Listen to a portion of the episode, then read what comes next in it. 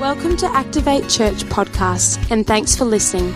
We hope this message helps you, and we pray that God speaks to you through this week's message.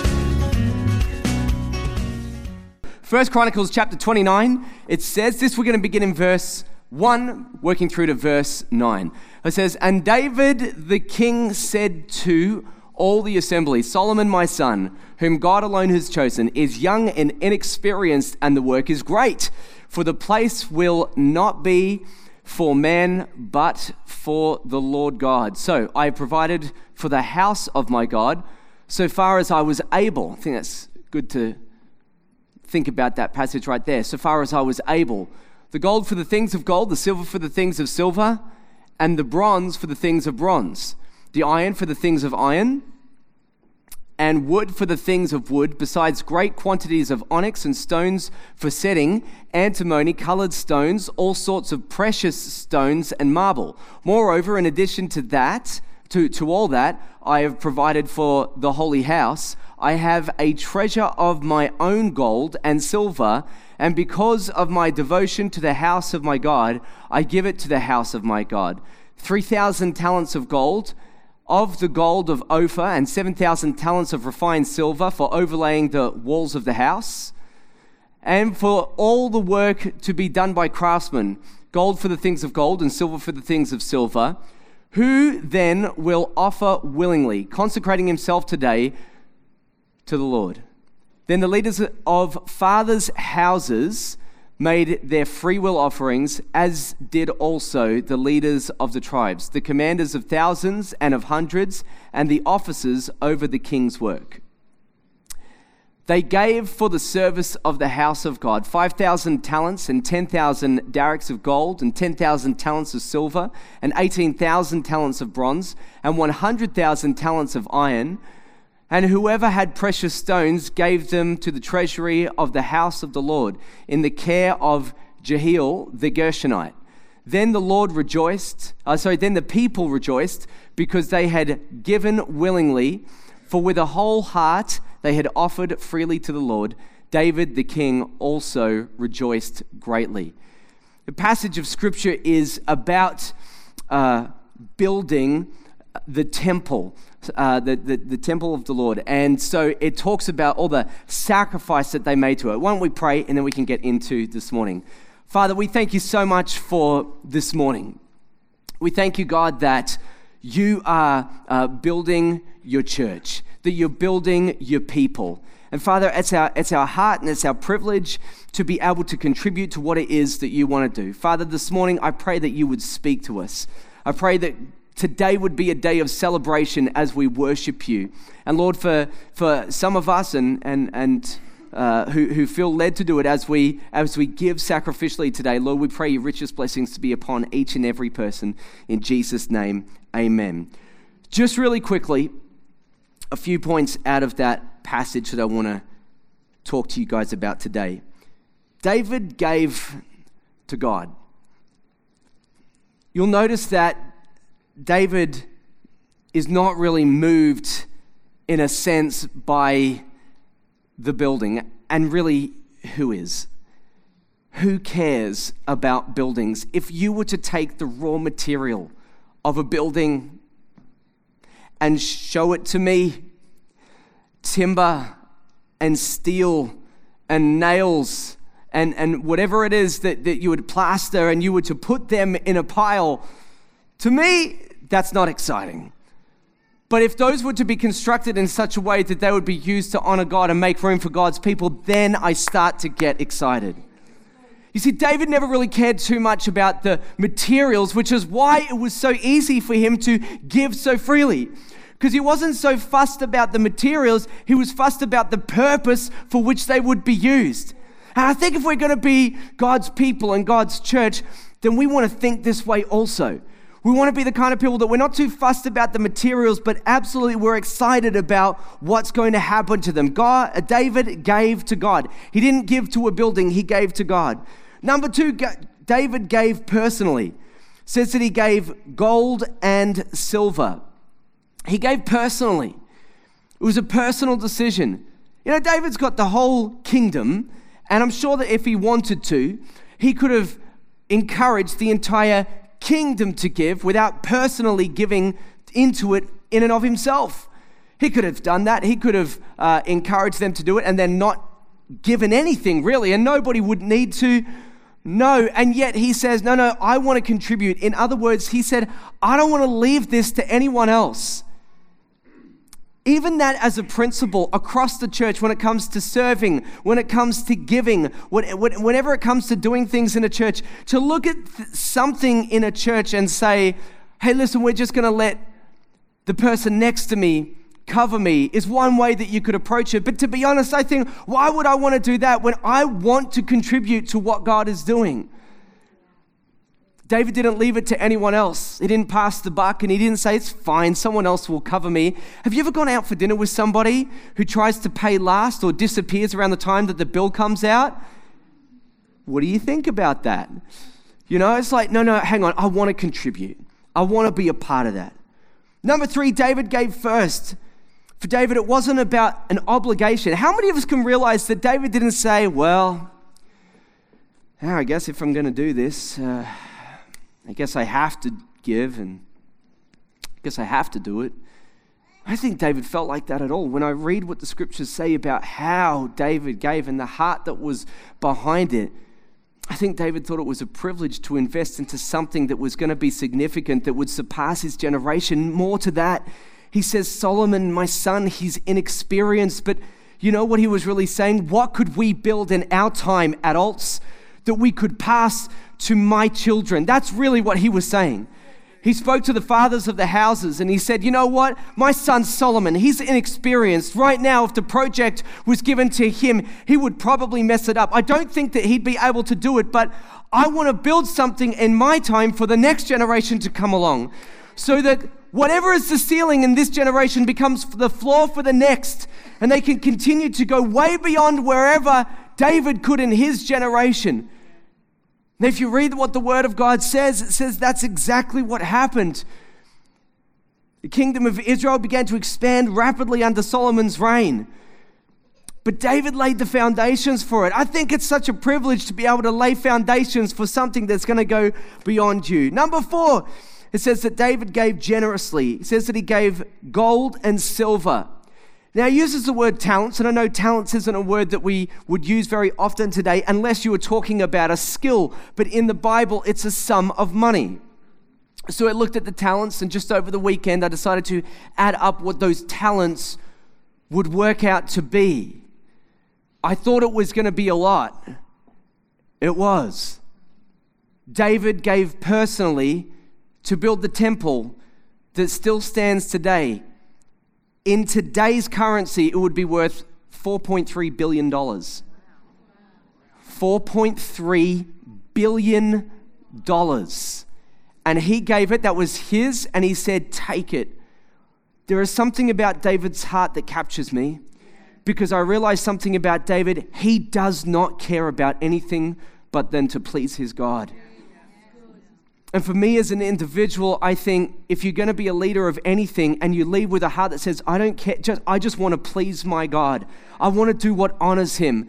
David gave first, he gave generously $4.3 billion. It says that the fathers of the houses of Israel, that they joined, and it said that they freely gave. I think that David could have told the houses of Israel and the fathers, this is your responsibility. He could have increased taxes. He could have made it mandatory, but he didn't. He said, Guys, this is what I'm doing.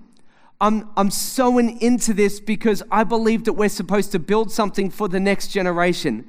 I'm given to it first before anyone else gives. I don't care what anybody else does. I'm doing this. He said, I'm going to give generously $4.3 billion. That's what I've done. Does anybody else want to join me? It says that the fathers of the houses of Israel, that they joined him and they gave a free will offering. And they gave incredibly generously.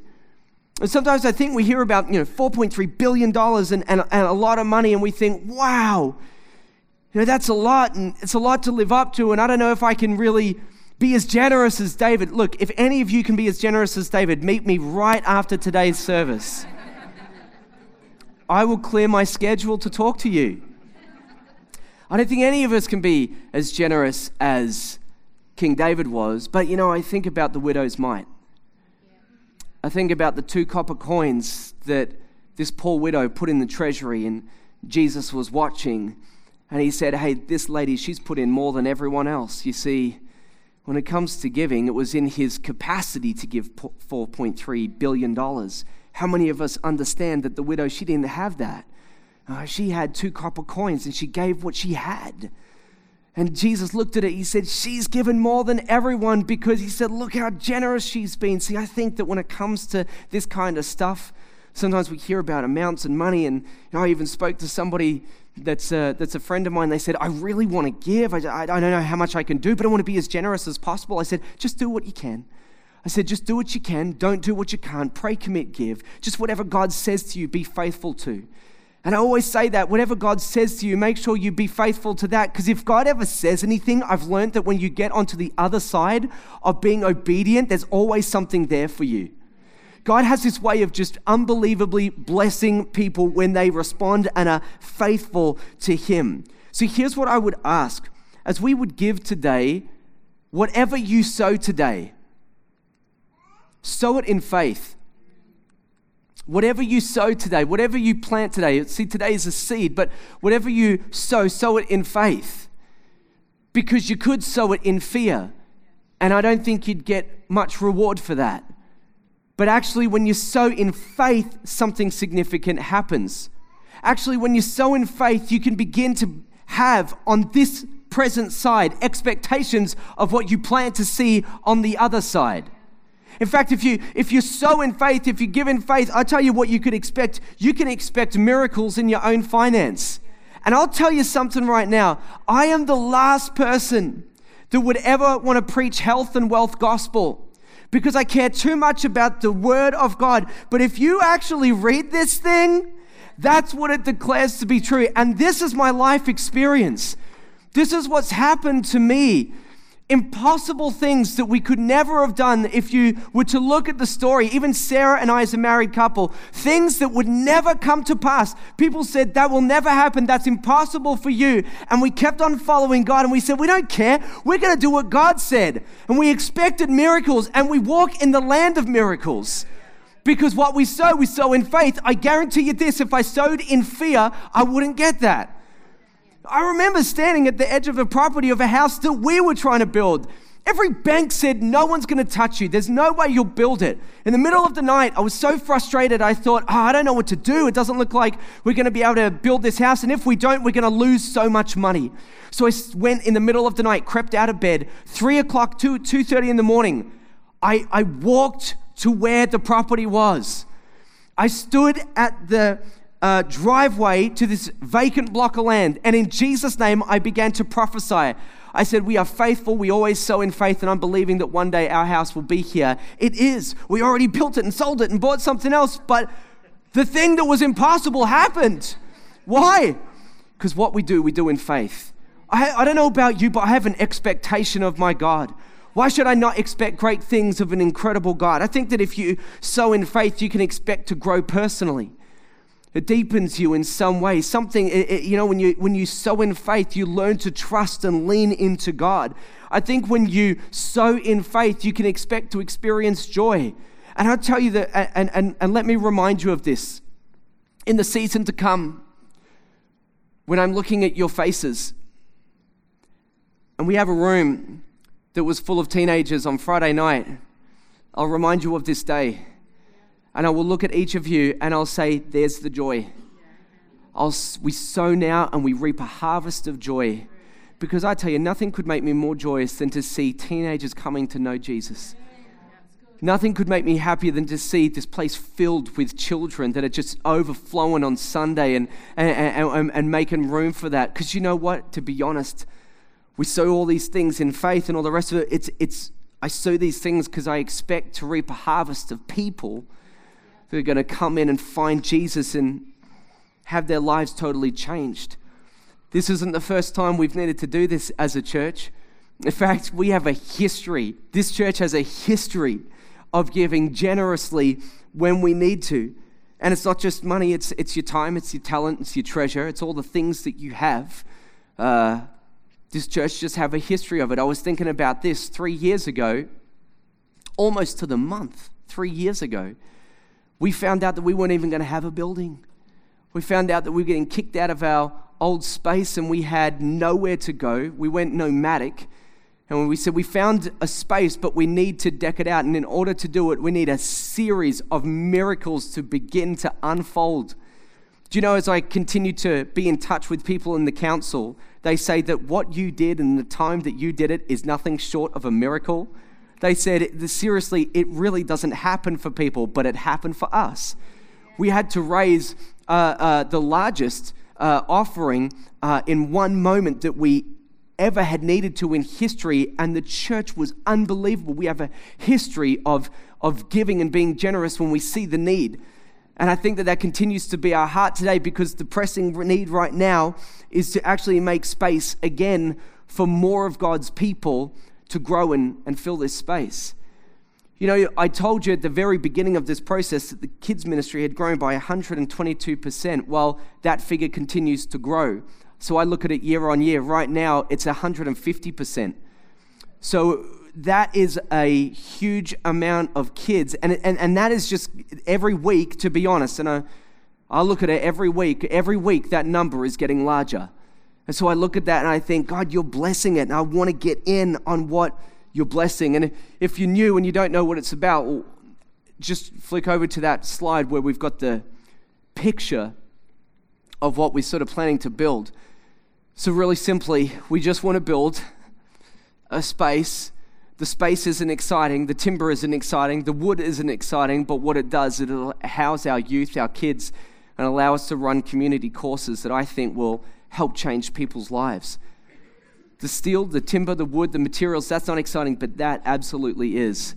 And in the day in our future, when we look back on that, I'll see that and I'll remind you of this day when we made a difference. You know, our theme this year was Dream Again. It's our theme for the year to dream again. Because so interesting what Heather Want had to say today. Because I believe that 10 years ago, God had a plan for this church. And I believe that we're knocking on the door of it right now. Right now, I feel like we are knocking on the door of that thing that God was about to do. God gave me this scripture, it was out of Isaiah, Isaiah chapter 54. It says, Sing, O barren one who did not bear, break forth into singing and cry aloud for you who have not been in labor. For the children of the desolate one will be more than the children of her who is married, says the Lord. Next one, guys. It says, Enlarge the place of your tent, let the curtains of your habitations be stretched out. Do not hold back, lengthen your cords and strengthen your stakes. For you will spread abroad and back.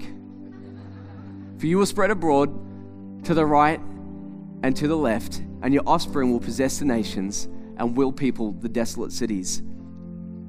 You know, four things about that. The passage opens and says, Sing, O barren one. You know, if you're um, in this time when this was written, if you weren't able to have children, it was a sign of shame. And the culture actually believed that it was retribution for some hidden secret sin that nobody knew about. And that's why you couldn't have children, and that's why they held it in that kind of regard. And it says, Sing, O barren one. How many of us would know that when you're barren, the singing is the last thing that you want to do? How many of us would understand that?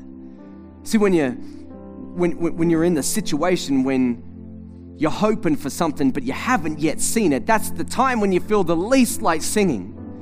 How many of us would understand that faith is counterintuitive? That actually, what we do, this is where we're different. We say we start to celebrate this side of what we hope to see. He says, I know that you haven't had children yet, but sing, O barren one, begin to get excited. When you sing, what would you sing about? Wouldn't you sing in faith about what you're expecting to see on the other side? Wouldn't, when you're singing, wouldn't that act of singing be a prophetic declaration and saying, hey, I know what, I know what it looks like, but let me tell you where we're going, let me tell you what's about to happen. Sing, O barren one. Begin to declare the things that you want to see. He says, enlarge the place of your tent. Speaks to me of preparation, a season of preparation. Get ready. Get ready for what God is about to do. The time when this was written, Israel was exiled. And here they are in a position of exile where they're not seeing anything. He says, Get excited now, start to make preparation. Start to make preparation right now. And I think about this season that we're in right now, we're starting to prepare for what God is about to do. You know, when I when I got this scripture last year, really, and themed this year, I never thought about how fitting it would be by the end of the year that we would begin to lean into a season of preparation for what's about to happen. Do you know this passage of scripture? Just so you know, if you look it up and you study what it means, it means directly that you should prepare for more people to be added to your family. I love that we had Ben Conroy sitting here saying, Church is my family. Last week I preached a message on the church. I said, I love the church being a family. We'll get ready for God to begin to add to that family. He says, strengthen your cords, lengthen your stakes, or strengthen your stakes, lengthen your cords, begin to get ready for a season of development. When I think about strengthening your stakes, it speaks to me of structure. This year, for us as a church, we have moved and migrated so far in just even nine months. Key positions that needed to be filled. And I'll tell you the truth, in the first couple of years, I just wanted to know that I could actually do this. But I changed somewhere along the way. Over a year ago, said, you know what? I think I can do this. It's my job to begin to get other people to do it. I just want to raise people up. This whole year for me is about trying to build platforms and develop people to step into their areas of ministry. And I think about it now. We've got Matt Wynn, who's running small groups. We've got Jono and Tash that are going to help run our growth track. I think about all the people that have helped to contribute, the volunteers that have given their time and their energy I think about all the things that it, we're getting ready for in the next season. I think about the systems and the strategies that we've been able to put in place, our courses, the community courses that are going to be able to change and transform people's lives. And he says, finally, your offspring will possess the nations. In other words, he says this is going to happen. And there are so many passages in the Bible where he says, I am the Lord your God. I will do it as, I've, as I have declared it. I'm always come through on my promises. I always deliver every time. And I read this passage and I think it's about declaration, it's about a season of preparation, it's about developing what we have, and it's about God delivering on His promise. We were at Heart and Soul the other night, and I said that, uh, that God spoke to me while we were worshiping. For those of you that may not have been able to be there, and He said, You have not passed this way before. In other words, I got it in my mind that we were about to step from the season that we've been in into something new and something different. And he said, You have not passed this way before. It's a passage of scripture that comes out of Joshua chapter 3, and you can read it in verse 4. And the passage of scripture is about Israel being led by the Spirit of God, and the Ark of the Covenant would be carried in front of them, and they would keep their distance from the Ark. And he said, Wherever the Ark would go, the people would follow. And what he was really saying is, is that wherever my spirit goes, you are to follow where I lead you. Well, you wouldn't believe it. What they did is they began to lead them to the River Jordan. At the time and season, many of you would know that the river was just rushing and, and uh, it, it, it was too deep to be able to cross.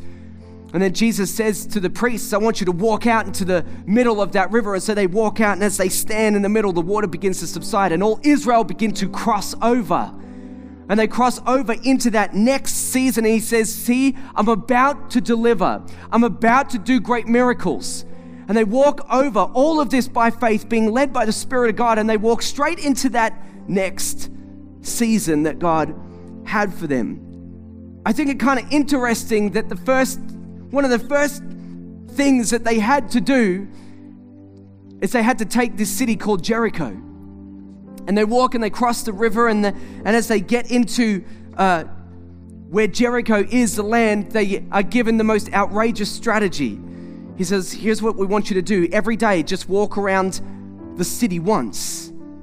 And then on the last day, we want you to walk around it seven times. And on the seventh time, I want you to get all the instruments, and everyone's going to give a shout of praise. Everyone's going to begin to praise God, and the city will fall flat.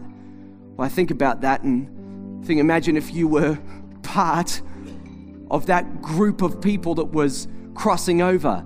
I mean, the river thing, that was pretty amazing, but now you're just walking around the city hoping for it to fall over. I thought that takes a lot of faith. I reckon they'll walk around it and they get back on the very first day, and a couple of the smart guys, they were just kind of testing the integrity of the walls. Day four, day five, day six, they're probably looking for stress fractures. I think it's going to happen. God said it would on the last day. Here they are, the seventh day, and they're walking around it. I reckon they're like, every time they pass around it, they're thinking, I don't see anything yet. I don't see anything yet. I haven't seen it yet. Where are the stress fractures? Stress fractures. Where, have, has anybody seen any bricks begin to fall off of the city? No, we haven't seen that yet. All right, well, we'll just keep walking. And they kept walking around. And on the seventh time, they gave out the shout of praise. And the city in an instant falls flat. And up until that point, there was nothing to indicate that that city was going to fall over and they said, We're going to do this thing all the way. We're going to, and I can't, I think, imagine if they had a quit before their time was ready. Imagine if they had stopped before it was time for God to act and begin to move. And I feel like for us as a church, that's exactly what God is saying. You have not passed this way before. You're about to cross over. You haven't passed this way before. You're going to go and do something significant in the next season. You know, the mission of this church is really to build the church through people who are saved, free, equipped, and sent because I believe that that's the life cycle of every believer. And in doing that, we just want to build the church. And so I think about that today, and I think, you know, our response today as we get ready for what God is about to do is to believe by faith and sow in faith with great expectation that not only do we see what He's blessing right now, but in the season to come, we're believing for incredible and outrageous favor. That God is going to do a new thing. That we're going to see that space. It's just, it's just a room, but who cares? It's going to be filled with people that are calling on the name of the Lord. And that gets me excited. So, all over this place, why don't we stand together? Trust you enjoyed this week's message. For any more information about Activate Church, check out our website www.activatechurch.com or download our app online and have a great week.